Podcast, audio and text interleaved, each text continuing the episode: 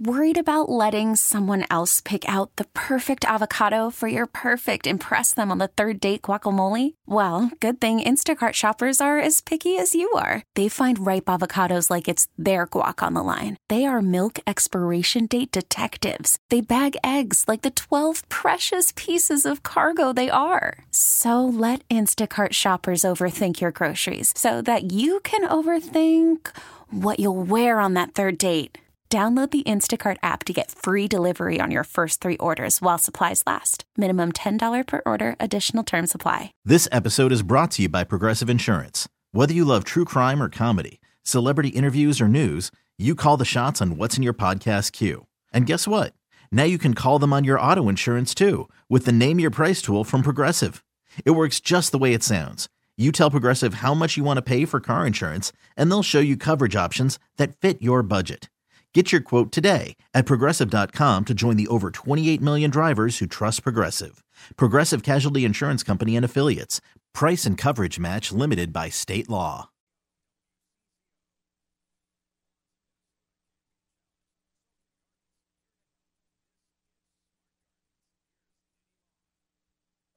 Yes, indeed. I am joined from the University of Minnesota. I'm not sure if she's there right now. Is Julie Weisenhorn from the U of M. Good morning, Julie. I'm in the remote Mound, Minnesota office of the University of Minnesota. Ah, yes, and the underground bunker. yeah.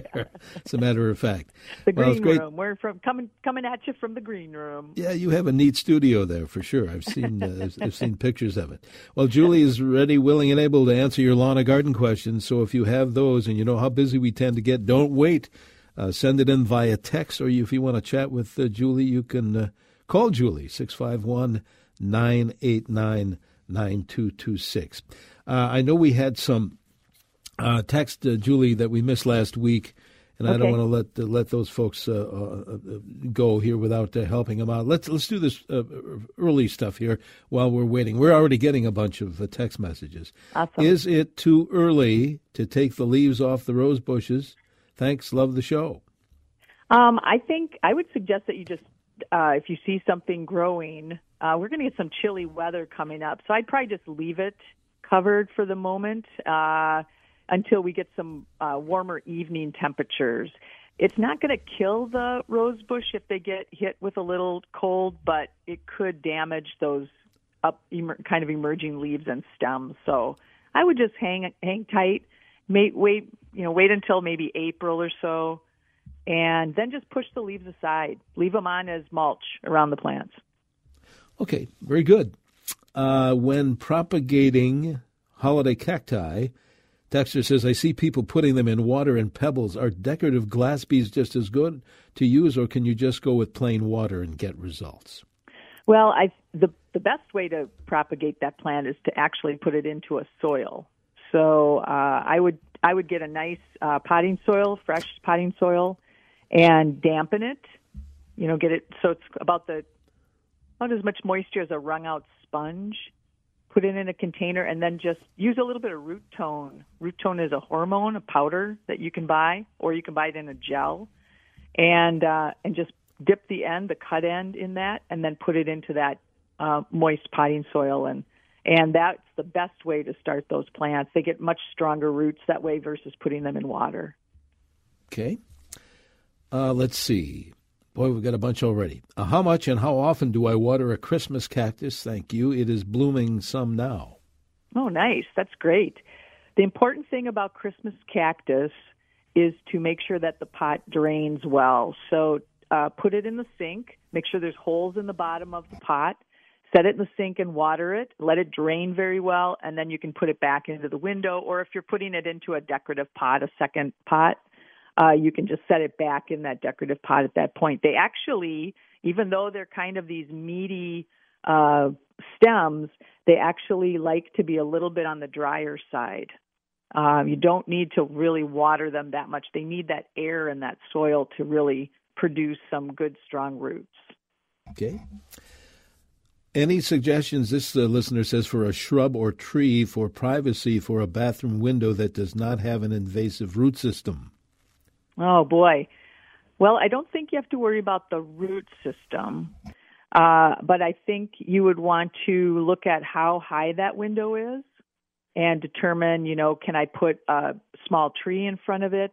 You want to also move that plant far enough away from the foundation of your house so that you can get back and maintain your house, maintain your foundation, and also uh, prevent any kind of buildup of of moisture from the plant being too close to the foundation. So look at the height and look at the width that you have. That's a really good place to start. And then also the amount of light. Sounds like it might be a fairly shaded area, possibly because of the house. And then also the type of soil. And usually foundation soil is quite dry. So uh, you've got these three soil, sunlight, and space. And start with those three, and then go to our plant elements of design plant selection database. It's found on our extension site under landscaping, and you can plug in that information. And there's a bunch of other different uh, plant characteristics you could choose, and then see what comes up. So there's lots of options for that, and it really depends on that those three major things: the soil, the sun, and the space that you have. Yeah, that that that website has helped me out in years past on, oh, on selecting shrubs. Yeah, that's that's that's a great uh, suggestion. Uh, this listener says my new house has primarily south-facing windows, but uh, my many houseplants do not tolerate this exposure. Mm, very hot. How much how much do window screens reduce the sunlight so my moderate light-loving plants won't get scorched? They will reduce it somewhat.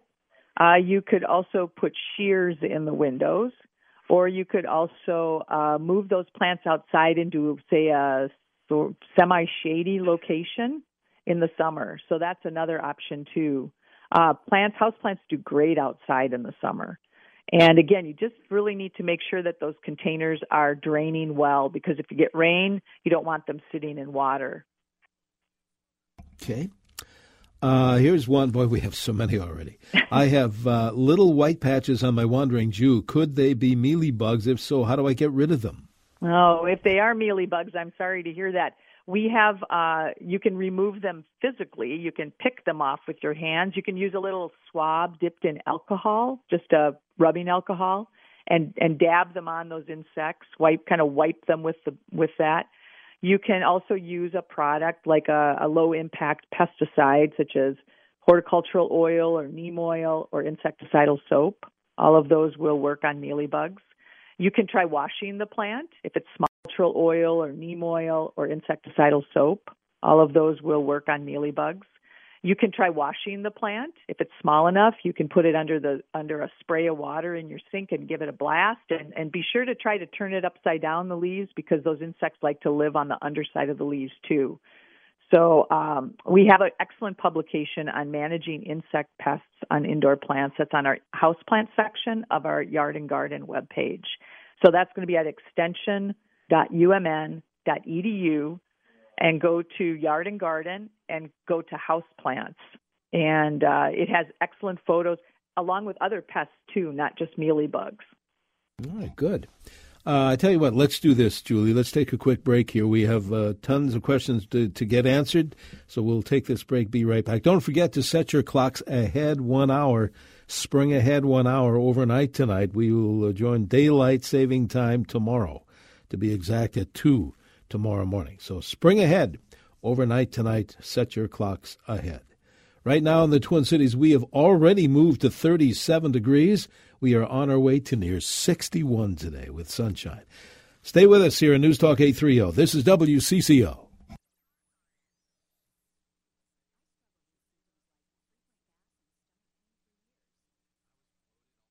Morning, welcome back to our Smart Garden Show. Denny Long here, along with uh, Julie Weisenhorn from the University of Minnesota, helping you out by phone and by text, as usual. And uh, Julie, what's going on? I'm, I'm thinking. I look out the window and I see all this great lawn, and I think, boy, is it going to be fun to get back? Not that it always isn't yeah, year round to the definitely. arboretum. Yeah, well, you can still go to the arboretum. You need yeah. a reservation. Uh, easy to do online. Uh, certainly no charge for members, and it's I think 15 bucks for people who are not members. But uh, but yeah, you can go out, you can walk the gardens, you can drive three mile drive.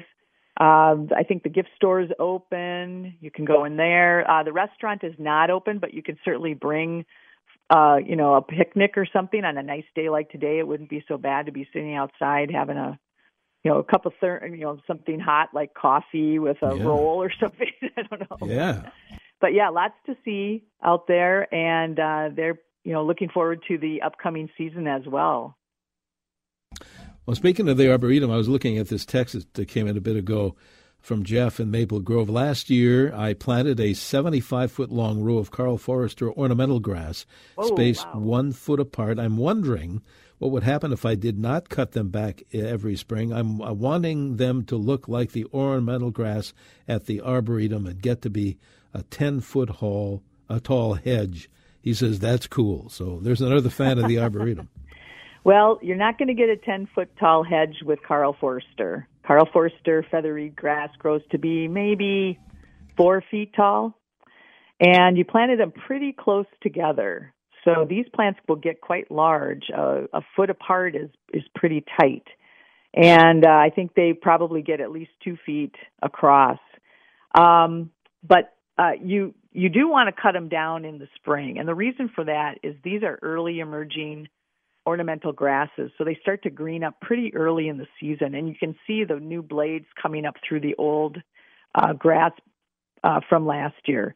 So you want to cut them down so that those new blades can actually get uh, a nice, you know, get enough sun and can uh, take advantage of the space. That old grass from last year is just going to fall over. So it isn't like a shrub that is going to just keep standing through the entire summer. And it's actually going to hamper your plants from greening up and growing well. So you do need to cut them down. Uh, if you want to uh, really have a very tall hedge, I would recommend that you look at uh, woody plants that are have some kind of structure above ground that's that persists from year to year, and that would be the branching. So the tall 10 foot grasses that you saw at the grass collection are probably miscanthus, which is a different kind of grass. And um, so if Karl Foerster isn't what you want, you might want to uh, take some of them out, put them somewhere else in your on your property, and then add in some of those taller grasses. Okay, very good. Let's uh, take a phone call from Apple Valley. Edna, I believe, is uh, waiting there in the wings. Edna, you're on with Julie. Good morning. Um, I have a Dropmore honeysuckle on my a lattice in front of my house, and I know it's not the best honeysuckle, but it blooms beautifully. The hummingbirds love it, but it is just full of a black fungus, or I don't know. I I thought it was powdery mildew, but I guess that's white. Right. Yes, it is white.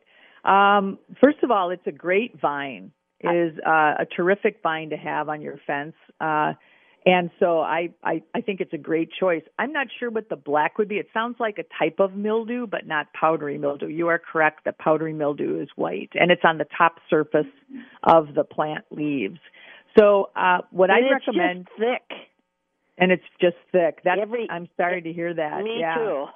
hmm I would take a picture of it, Okay. and I would I would put it uh, go to Ask a Master Gardener on our webpage and send a couple photos of it.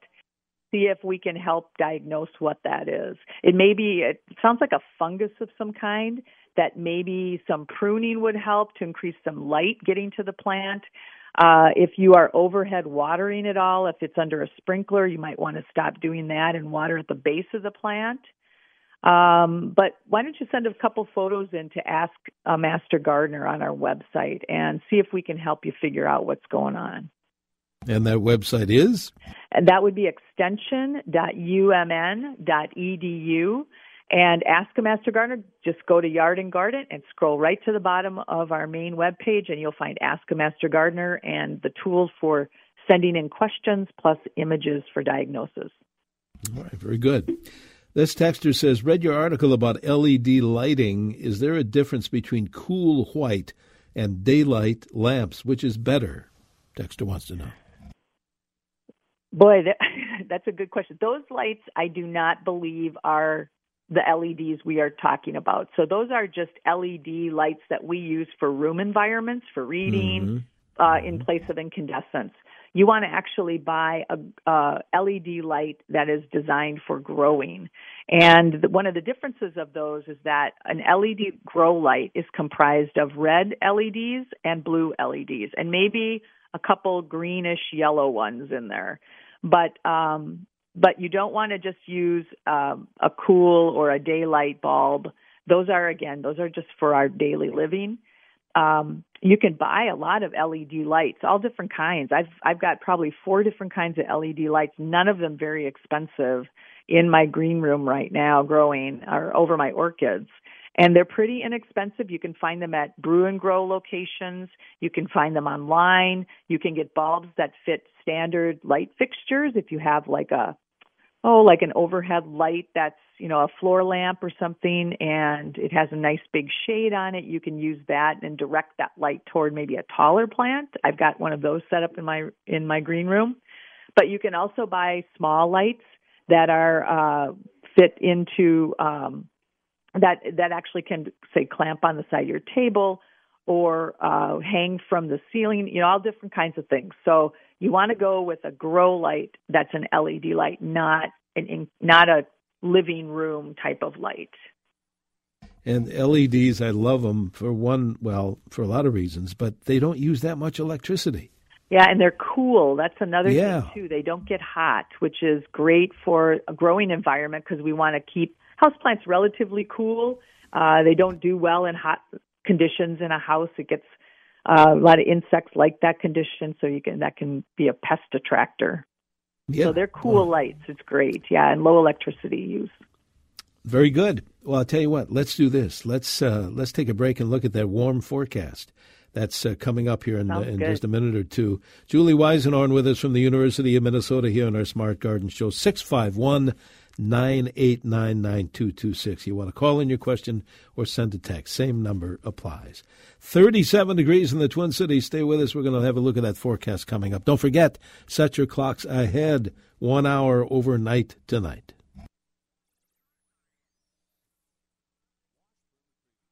Thirty-seven.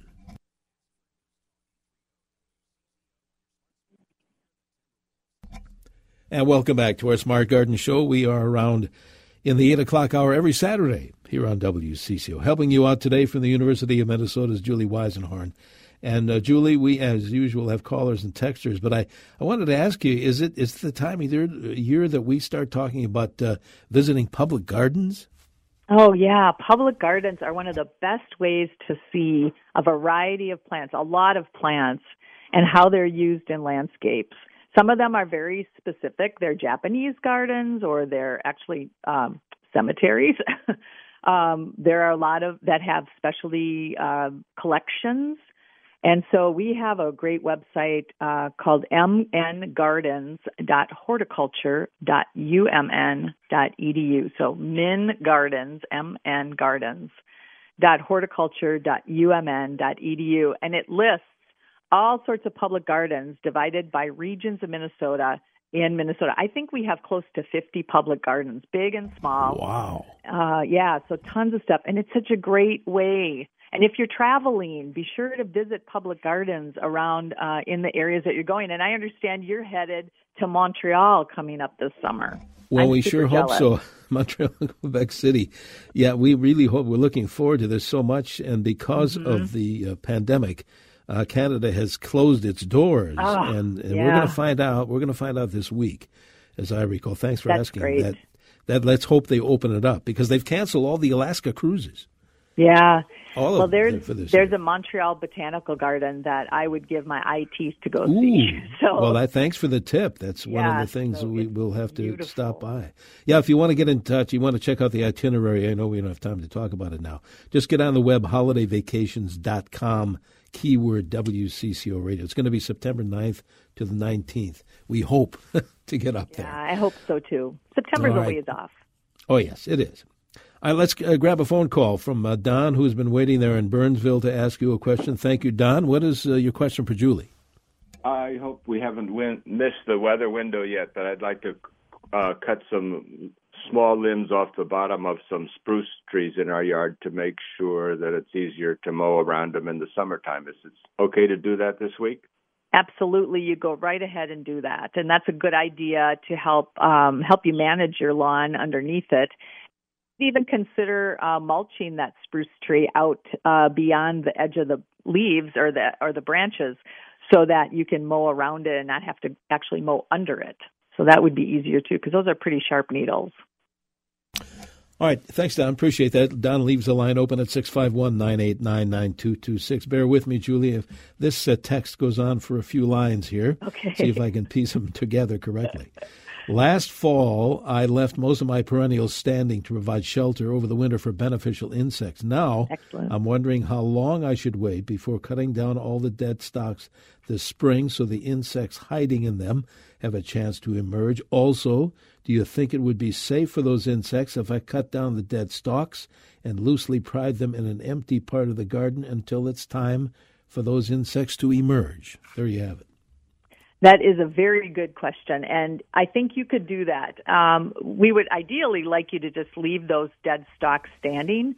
You can cut them back to maybe between five to eight inches, and your plants will grow up around those stalks, and then the stalks will naturally fall. And uh, but yes, if they have fallen or if you have to cut them down, cut them low, and then you can put those stalks uh, as the text mentions in the back of the garden. You can tuck it under the trees. You can tuck it underneath uh, around the plants, and the plants are going to grow up and cover them anyway. But the bees will still find them. So we just say don't compost those uh, hollow stems and don't burn them, but just put okay. them someplace where bees can emerge from them or bees can find them to build uh, their future nests. Julie, this uh, listener says, Is it necessary to treat my birch trees against Japanese beetles every year? It has helped a lot in the past, but it's expensive and I'd like to take a year off. What do you think? Well, Japanese beetles are here to stay. So, uh, unfortunately, we have to learn to live with them. Um, you might want to just consider if the damage is cosmetic. In other words, we don't like the way it looks, but is it really harming the tree? And oftentimes uh, with Japanese beetles, that is the case, especially if it's a large mature plant. The younger plants are the ones to really worry about. If you've planted a new birch tree, uh, you don't want the Japanese beetles uh, feeding on that plant because it doesn't have that much from a foliage standpoint. And that foliage is important for photosynthesizing and putting energy back into the plant. But if you have a mature tree, the Japanese beetles will do some feeding, but ultimately it's not going to um, cause the tree to go downhill unless it unless they completely defoliate it, you know, several years in a row. So you might want to consider taking a year off from that and just assessing how bad the damage is. Japanese beetle uh, populations also go up and down in different areas. So it could be that you get a, a year that you have fewer beetles in your yard, and uh, and that might be a possibility too. So I would I would recommend taking a year off and just seeing how you know how it hap- you know what happens and how bad it really is. Okay. Uh, let's go back to the phones. I think Mick is calling in from Edina this morning. Mick, you're on CCO with Julie. Morning, Julie. Thanks for taking my call. Julie, I have a couple questions. My daughter lives in Champlin and has two large uh, elm and one large ash tree, and each have uh, some dead limbs. Is it too late to trim those up?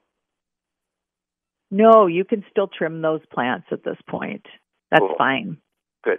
And then uh, last fall, I have uh, mountain ash trees in my front yard, and they're probably inch inch and a quarter in diameter. And uh, the deer got in there and raised heck with three of them. Uh, and I, I I intended to wrap them that day. I didn't. That night, the deer ripped them, and so I have a lot of damage to three of the of the uh, mountain ash. What do you suggest? Okay. Where's the damage? Is it on the trunk? Did they yes. chew through it? Okay. They, um, were, they were shining their antlers, getting the velvet off their antlers. Oh, which... sure, sure. They were rubbing. So yes. um, that may be an issue. It depends how deep it goes. I'm not. Um, I'm not entirely sure that the rubbing actually uh, cuts through the the cambium layer, which is just below the bark. Small trees, though, inch and a half diameter. So um, I would keep them as stress free as possible going into the spring. In other words, if we have a dry spring, be sure you're watering them enough. Uh, I would mulch their root area so that you're not mowing, uh, having to mow around them. You might have already done that. And I would keep an eye on them and then be sure to put um, a, a, a fencing around them next year so that the deer can't get to those plants. But the the only thing you can do now is keep that plant as healthy as possible. Don't fertilize it at this point, but just keep it watered, keep the roots protected, and then be sure to fence it going forward. All right.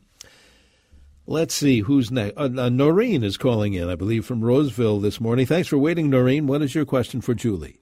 I have a question about a house plant that was brought to me a week ago. Okay. Calla lilies. Yes. And, and they're bright yellow and they're beautiful.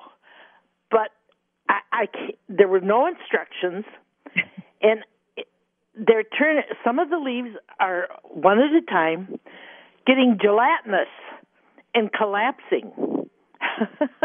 huh. And the rest of them are all fine and perky, and I don't know if that's because I don't know how they act when they're dying. But okay. But when they when it drops whatever, it stains everything. The yellow part. I, it isn't soaking wet, but I've I've just watered watered it sparsely. But I just don't. I've never had one before, and I have no idea what to do. Okay, well, it sounds like something is uh, that, that these leaves or flowers that are dropping off are essentially kind of, says they're kind of slimy, um, that they're maybe rotting. Uh, it could be that you're overwatering the plant. And uh, so I would make sure, first of all, that the plant, the pot drains really well. Set it in the sink to water it. Um, these do really well outside as well. So as soon as the weather is consistently warm, then I would say plant them outside and then uh, and and enjoy them out there. Now they're not hardy, so you would have to dig them up and bring them back inside uh, and store those rhizomes over the winter. So these are going to be these kind of big fat tubers sort of things. They're actually called a rhizome and you can store them uh, over the winter. We have some information on calla lilies on our webpage under under actually under annuals. So we we classify this as an annual flower, and you can find out a little bit more about that. I'm guessing that they're being overwatered, and so again, just to make sure that that container drains really well. Let them dry out before you water them and uh, good luck with that. I think um, I'd get them outside as soon as the nice warm weather uh, occurs. Let's uh, grab a text here, Julie. It says, uh, after the snow melted, I have terrible ruts in my lawn made by some sort of tunneling animal. What do I do and when do I do it? We've had a number of people ask about ruts in their lawn, and we're we're kind of uh, most of them turn out to be voles. So voles are like little mouse-sized critters. They have short tails. They tend to chew and feed on uh, shrubs and tender trees, young trees, and uh, and they like to tunnel under long grass or weeds or plants that have collapsed, you know, and created this kind of covering over the ground. So it's kind of protective area. So um, the best thing to do is as soon as you you know when you can now it's it's a little bit early yet but to go out and just clean up that area uh, protect your trees by putting uh, some hardware cloth around them especially if they're young trees to prevent feeding next winter so and then in the fall you want to cut your lawn uh, fairly short the last time you mow it to prevent that extra grass from growing and creating this kind of perfect vole habitat. Yeah. Right. You can also encourage uh, predators in your yard, like hawks and other birds that uh, that hunt these little critters, and uh, and do that by predators in your yard, like hawks and other birds that uh, that hunt these little critters, and uh, and do that by um, you know setting up uh, if you have a tree that's a snag, you know, a, a, you can leave that standing. Um, if you can set up uh, any kind of a feeder or a, a, a a nesting box if you have a big enough property, uh, that kind of thing. So, yeah, sounds good. Okay, I tell you what, I'm getting a signal. We need to take a quick break, so let's do that. We'll go back to the phones and more text messages here on our Smart Garden Show on News Talk 830 WCCO. Stay with us.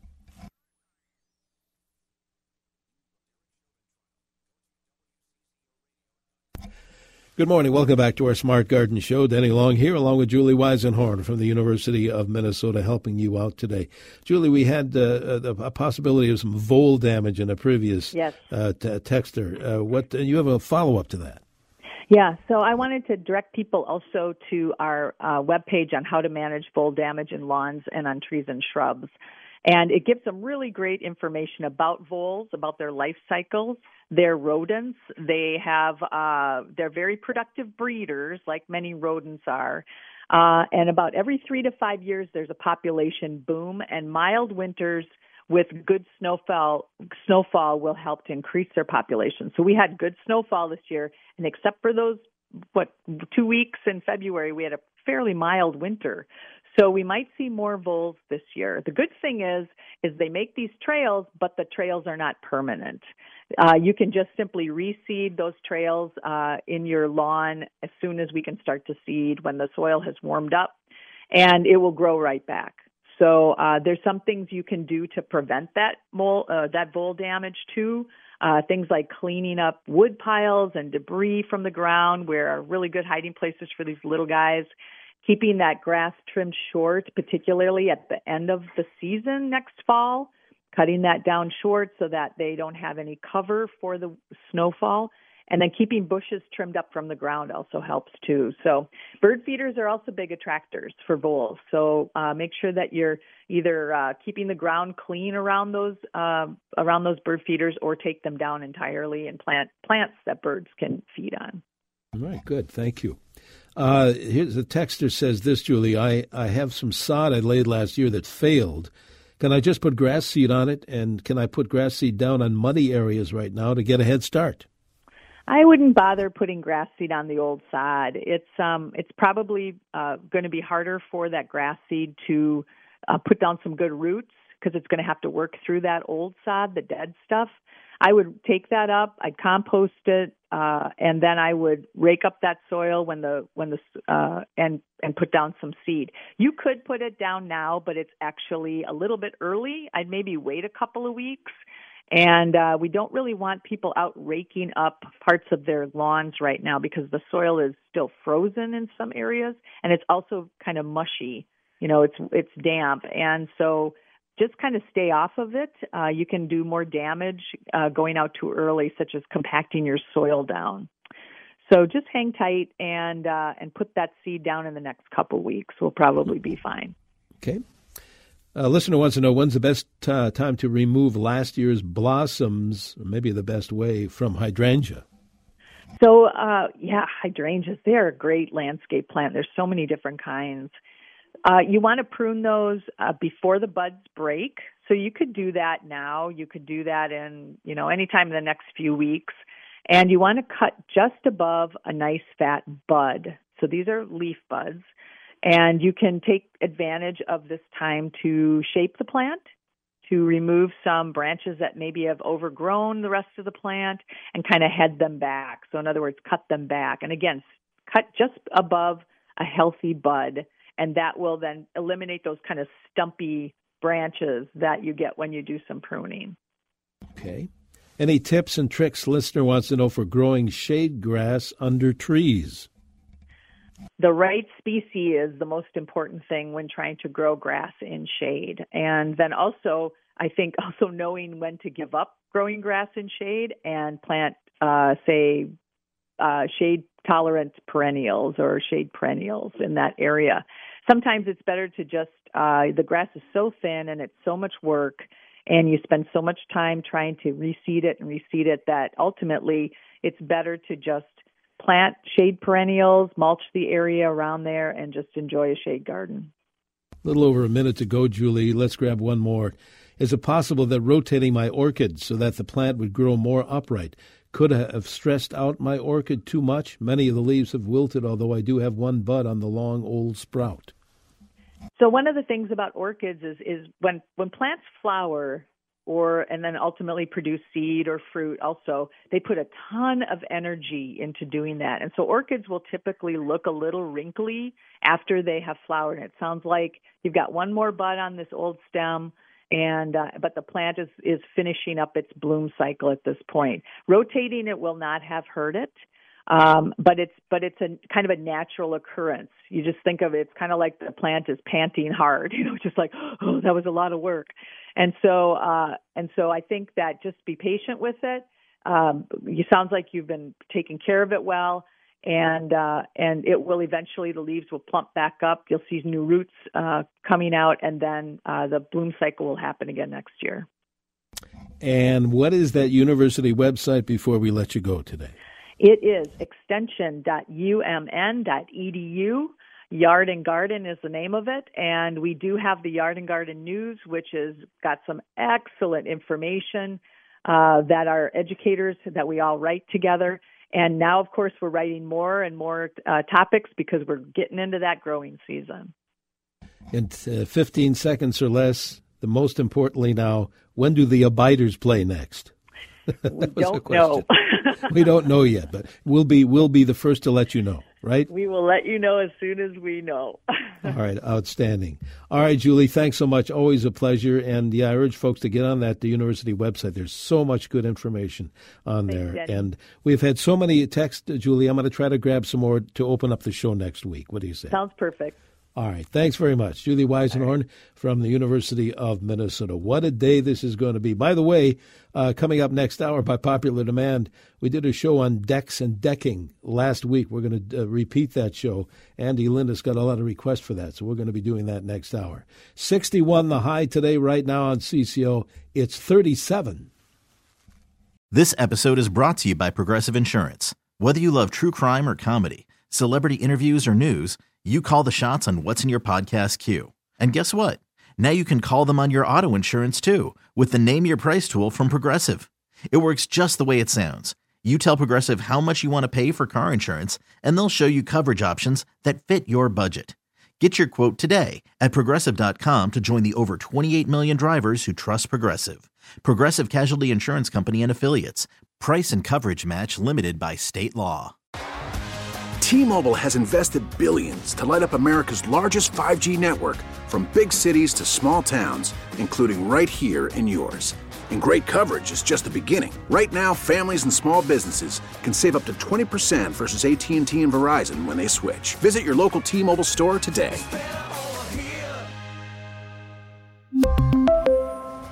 Plan savings with three lines of T Mobile Essentials versus comparable available plans. Plan features and taxes and fees may vary. Spring is a time of renewal, so why not refresh your home with a little help from Blinds.com? We make getting custom window treatments a minor project with major impact. Choose from premium blinds, shades, and shutters. We even have options for your patio, too. Blinds.com invented a better way to shop for custom window treatments. There's no pushy salespeople in your home or inflated showroom prices. Our design experts can help you find the perfect window treatments on your schedule. We'll even send free samples directly to you. Plus, we can handle the measuring and installation for you. Unlimited window treatments installed for just one low cost. And with Blinds.com, you'll always get transparent pricing, no hidden fees. Our free shipping and 100% satisfaction guarantee can put the spring back into your step and into your home, too. Shop Blinds.com right now and save up to 45%. Up to 45% off for a limited time at Blinds.com. Blinds.com. Rules and restrictions may apply.